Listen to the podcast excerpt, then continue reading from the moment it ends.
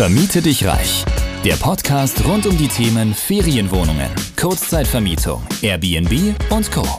Wie auch du dir ohne eigene Immobilien ein Imperium aus hochprofitablen Unterkünften aufbaust und dir dadurch einen ortsunabhängigen Lifestyle ermöglicht, zeigen dir Sadia und Roman von PowerBnB. Let's do it! Hallo aus Mexiko. Heute ähm, bekommt ihr eine kleine Folge aus Mexiko und um Mexiko. Ähm, deshalb schön, dass ihr dabei seid und seid gespannt auf die nächsten Minuten. Hello, hello. Hier aus den Tropen melden wir uns mal ähm, mit einer Folge, wo wir uns dachten, wir geben euch mal ein paar kleine Insights zum Thema Airbnb-Business im Ausland, beziehungsweise explizit jetzt natürlich Mexiko Edition. Genau. Wieso kommen wir da drauf, ähm, hier über Mexiko mal zu sprechen? Weil wir hier natürlich in Mexiko sind, auch schon Kontakte jetzt aufgebaut haben und auch Kontakte schon in die Real Estate-Szene haben. Also wir könnten potenziell hier Immobilien fürs Airbnb-Business übernehmen, wenn wir wollten.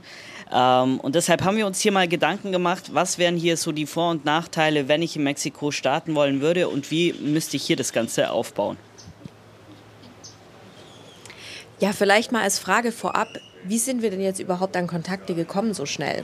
Also wir sind jetzt hier äh, auf einer Vacation, ähm, sind circa zwei Wochen hier, haben mit äh, einigen Leuten mal so zwischendurch uns unterhalten. Aber was würdest du sagen, Roman, wie wir jetzt wirklich an Kontakte gekommen sind? Ja, eigentlich war es wie immer recht einfach, wenn man weiß, wie man das Ganze anstellen muss.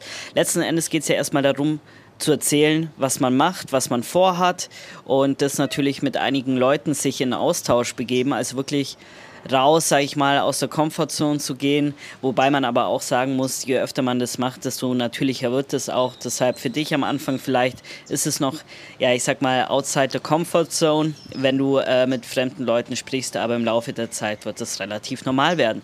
Und so kam das eigentlich schon relativ fix zustande ähm, wo ich sage, okay, ähm, der hat uns einen Kontakt weitervermittelt, einfach so, der wollte nichts von uns oder so. Der meinte so, ich kenne da jemand, der vermietet äh, Wohnungen, verkauft auch Wohnungen oder ganze Häuser. Äh, das könnte doch ein interessanter Kontakt von euch sein, äh, für euch sein. Und dann äh, kam es eben dazu.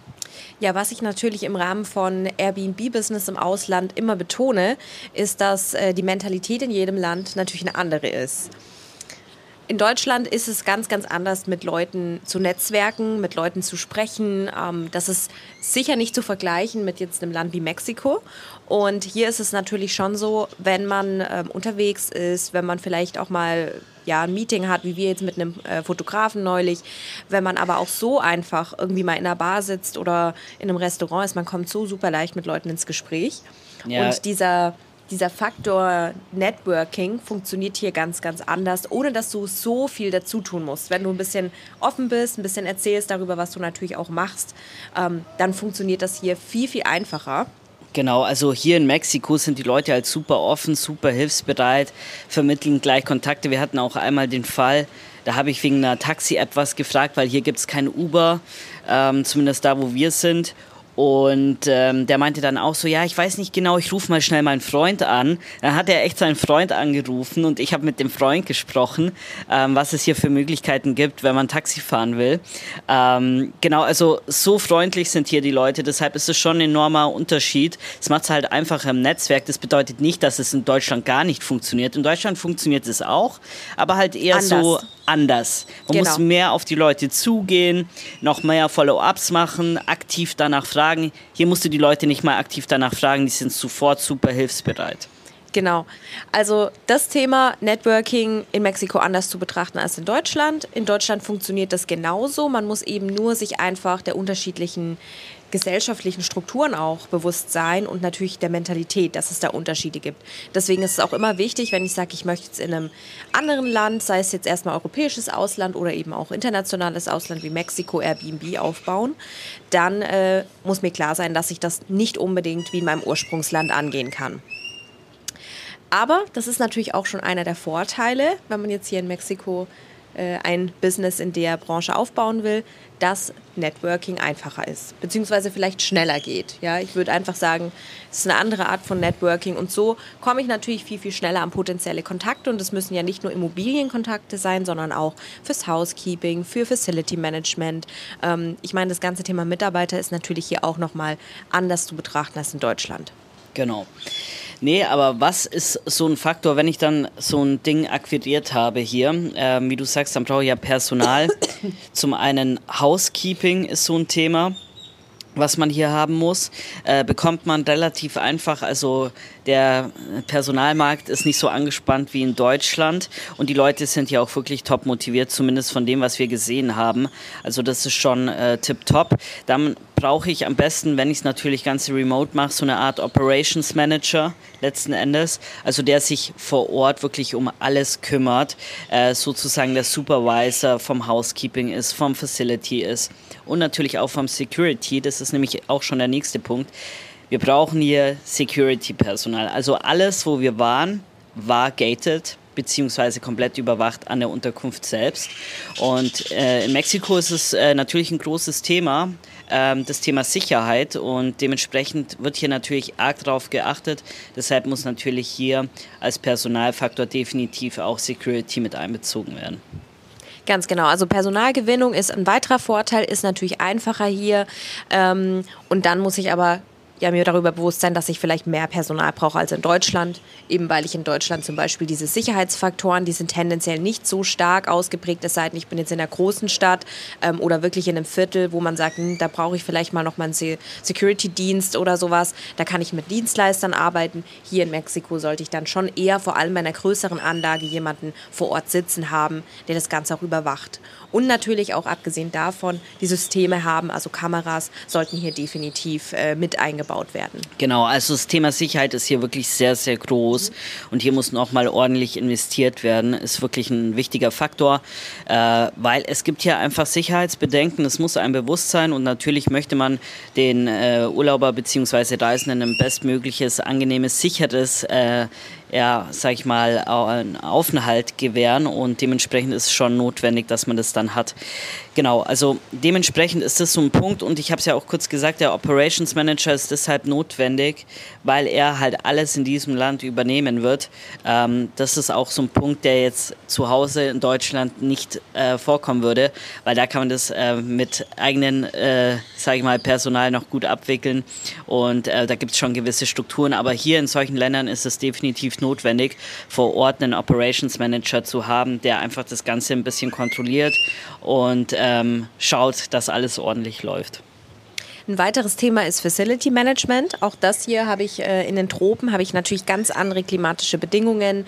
Das wirkt sich zum einen natürlich aufs Housekeeping aus, aber auch aufs Facility Management. Sachen gehen vielleicht eher kaputt oder verschimmeln eher durch die Feuchtigkeit. Ähm, da werde ich wahrscheinlich jetzt weniger wie in Deutschland das Thema zurückstellen können. In Deutschland ist es tatsächlich so, also wenn wir aus unserem Betrieb berichten, da ist es tatsächlich so, dass ich sagen kann, man braucht nicht überall einen angestellten Hausmeister. Man kann auch da ähm, mit Hausmeister-Service zusammenarbeiten, wenn man denn mal was hat. Aber hier in Mexiko sollte man definitiv schon schauen, dass man ähm, ja eine Person hat, die sich einfach da rund ums Haus kümmert. Ähm, Gerade auch die Vegetation, wenn ich ein schönes Grundstück habe, was mit vielen Pflanzen kommt, was hier auf jeden Fall, äh, ich würde mal sagen, gang und gäbe ist. Und wenn ich es nicht habe, dann sieht es ziemlich trist aus. Insofern, ja, und dann bin ich ähm, wahrscheinlich auch nicht wettbewerbsfähig. Genau, richtig. Ja, Wettbewerbsfähigkeit, genau in der Hinsicht. Da können wir gleich noch dazu kommen. Alle Objekte sind hier wunderschön. Ähm, genau, Thema Facility Management. Muss ich mir hier ganz andere Gedanken machen und auch andere Prozesse aufstellen, dass ich eben das alles auch gepflegt habe, ne? dass die Außenanlagen gepflegt sind. Ähm, wenn ich einen Pool habe, ist es sowieso nochmal eine ganz andere Hausnummer und auch hier kommen viele Objekte mit einem Pool natürlich schon. Genau. Ähm, und wir haben es gesehen, dass Facility Management teilweise hier nicht so gut gelebt wird. Äh, die Außenanlagen schauen leider manchmal nicht ganz so gut aus. Könnte besser sein. Also da ist definitiv Luft nach oben. Und da sind wir auch schon bei Wettbewerbsvorteil. Wenn ihr nämlich schafft hier, oder wenn ihr in Mexiko starten wollt und es schafft hier äh, ordentliche Außenanlagen zu haben, dann habt ihr einen Wettbewerbsvorteil. Wir waren in einer wunderschönen Unterkunft. Der Pool war aber nicht brauchbar. Also der ganze Boden war mit so leichten Grünalgen äh, besetzt und so sollte es natürlich nicht sein. Ist aber anscheinend hier auch keine Seltenheit, dass die Außenanlagen nicht so gut sind. Da haben wir auch schon mit ein paar Leuten gesprochen. Und äh, ja, ja, ich denke, halt es liegt einfach. daran, dass natürlich eben diese Herausforderung da ist, äh, dass man eigentlich täglich diese Außenanlagen pflegen muss. Das ist natürlich kostenintensiv und die Prozesse müssen wirklich, wie gesagt, da sein, dass die Person, die dann da angestellt ist, auch weiß, wo, wann was zu tun ist. Und ich denke, da hapert es halt hier sicher an manchen Stellen. Aber, wie du gesagt hast, das ist ein Punkt, wie man hier wettbewerbsfähig sein kann, wenn man gepflegte Außenanlagen hat. Man muss jetzt natürlich auch berücksichtigen, dass deutsche Gäste nochmal sicherlich einen anderen Anspruch haben an Unterkünfte als zum Beispiel die Leute, die hierher kommen. Also ich würde sagen, hier Hauptzielgruppe Amerikaner, ähm, dann sicherlich auch Leute aus Südamerika und ein paar internationale, ganz klar. Ähm, aber weniger Deutsche. Also wir haben hier auch mit ein paar Leuten gesprochen. Also Franzosen kommen teilweise und ich glaube Engländer waren es noch. Ne?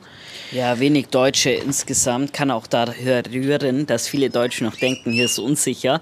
Und die Deutschen sind ja recht sicherheitsverliebt.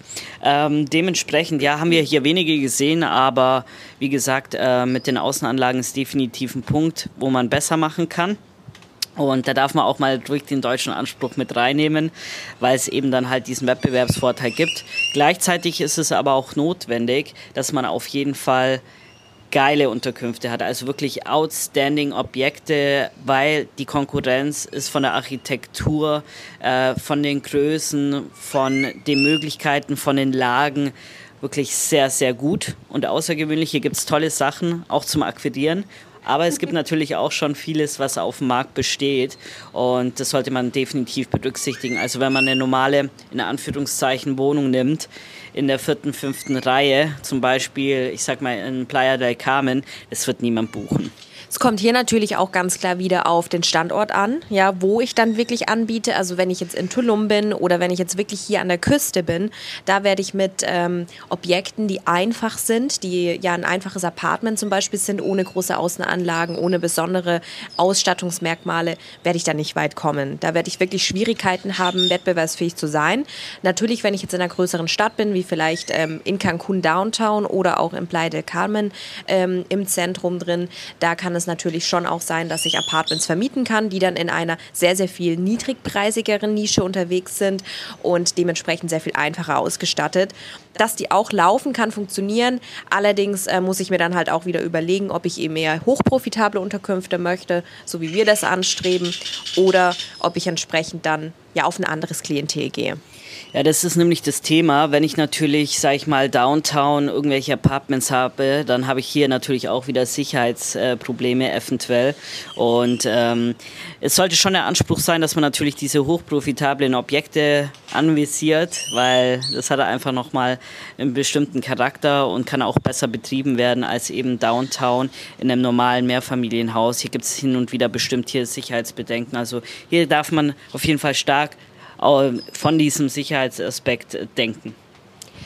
Ich würde sagen, auch der Punkt mit der Architektur, den du vorhin angesprochen hast, ist hier ein Vorteil und ein Nachteil gleichzeitig, weil die Bauten, die es hier gibt, also die Immobilien, die hier gebaut werden, das äh, ist 0,0 vergleichbar mit Deutschland. Also hier wird so kreativ umgesetzt und konstruiert. Das ist natürlich auch baurechtlich alles in Deutschland wahrscheinlich gar nicht so möglich. Äh, ich weiß nicht, ob es hier Bebauungspläne gibt, aber ich vermute mal eher weniger.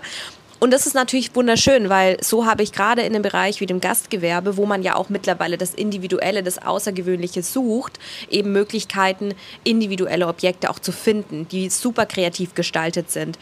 Und dann kann ich natürlich innen auch noch viel mit Interieur machen, mit Deko und, und, und.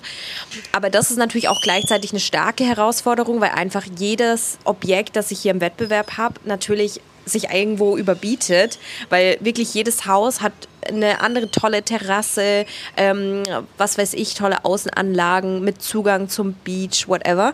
Und das muss ich natürlich dann auch erstmal toppen können. Genau, so sieht's aus. Deshalb wichtiger Punkt, Wettbewerbsfähigkeit auf jeden Fall hier checken, dass man mithalten kann und natürlich auch, dass man hochprofitabel werden kann, weil wie gesagt, das funktioniert nicht mit jedem Objekt, aber das ist ja auch recht ähnlich zu Deutschland. Da funktioniert es auch nicht mit jedem Objekt. Ich meine, der Prozess ist trotzdem immer wieder der gleiche. Ich muss analysieren, wo genau ich hingehe, wo gibt es noch Potenzial, dann natürlich, welche Zielgruppe spreche ich an. Sind das jetzt eben zum Beispiel amerikanische Großfamilien? Sind es ähm, eher ähm, ja, Paare? Sind das eher ja, zum Beispiel auch Romantic Getaways. Ich meine, hier Honeymoon ähm, Sweden, ja, ja sind kleiner absolut. Fun Fact, ich war hier Dinge. gestern schnorcheln und dann haben da hi- hinten auf diesem Felsvorsprung, der da ist, äh, Leute geheiratet. Ah, schön. Aber es war eine ganz kleine Runde. Also hier so dieser romantische Faktor ist definitiv da. Genau, also ich würde sagen, äh, Deutschland ist jetzt kein romantisches Getaway, aber das wäre hier zum Beispiel auch eine potenzielle Zielgruppe.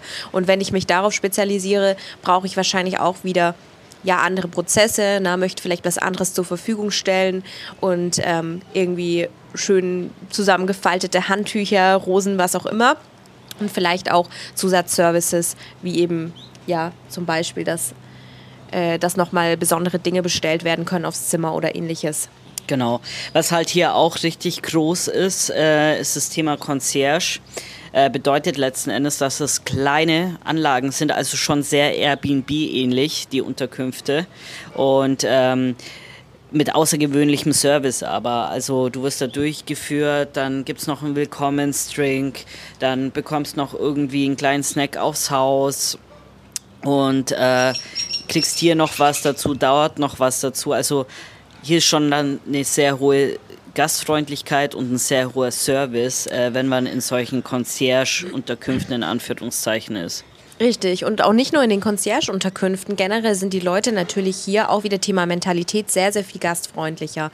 Und die Leute erwarten dann sicher einen anderen Service hier auch, wie wenn sie jetzt irgendwo in Europa äh, eine Unterkunft buchen. Also auch das sollte ich dann irgendwo mit abdecken können. Es sei denn, auch hier wieder die, die Unterscheidung, wenn ich ein ganz einfaches Airbnb irgendwo in Downtown anbiete, dann brauche ich auch das natürlich nicht. Also ich selber habe vor Jahren schon hier in Mexiko zum ersten Mal Urlaub gemacht und war auch in einem einfacheren Airbnb unterwegs. Da war auch alles ganz normal ähm, vom Prozess her mit Keybox und so weiter. Ne? Also das, das war auch nicht besonders serviceorientiert, aber das war natürlich auch sehr günstig. Und, Und da muss gesagt, ich mir halt überlegen, wie ist dann meine Gewinnmarge? Richtig. Also ich würde lieber mal durchkalkulieren, okay, was mache ich, wenn ich mehr Service biete?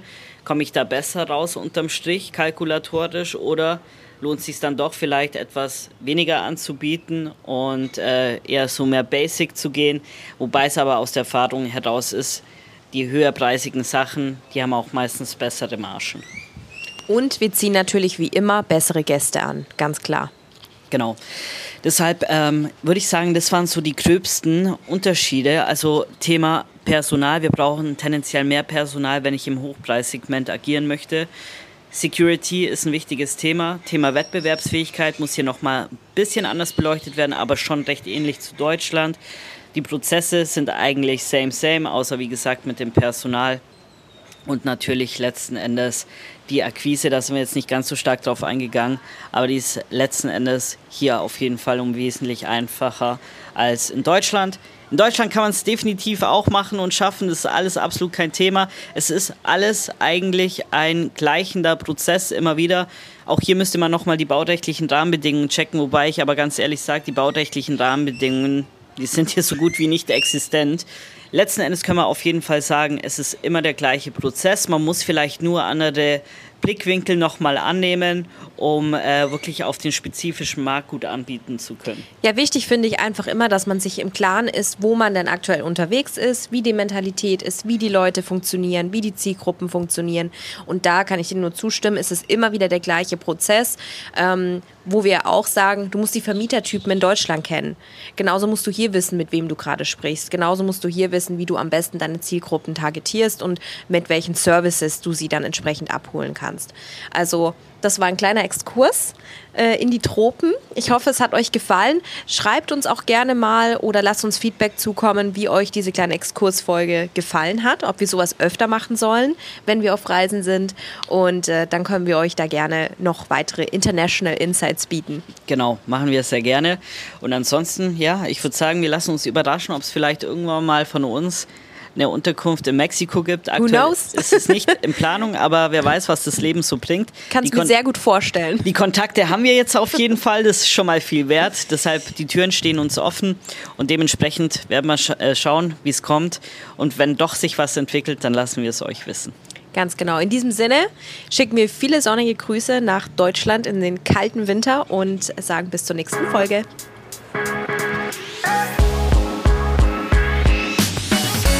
Du möchtest zusammen mit Sadia und Roman sowie einer starken Community zu mehr Freiheit, Rendite oder einfach mehr Cash im Monat? Dann geh auf www.powerbnb-consulting.de und starte deinen Erfolgsweg.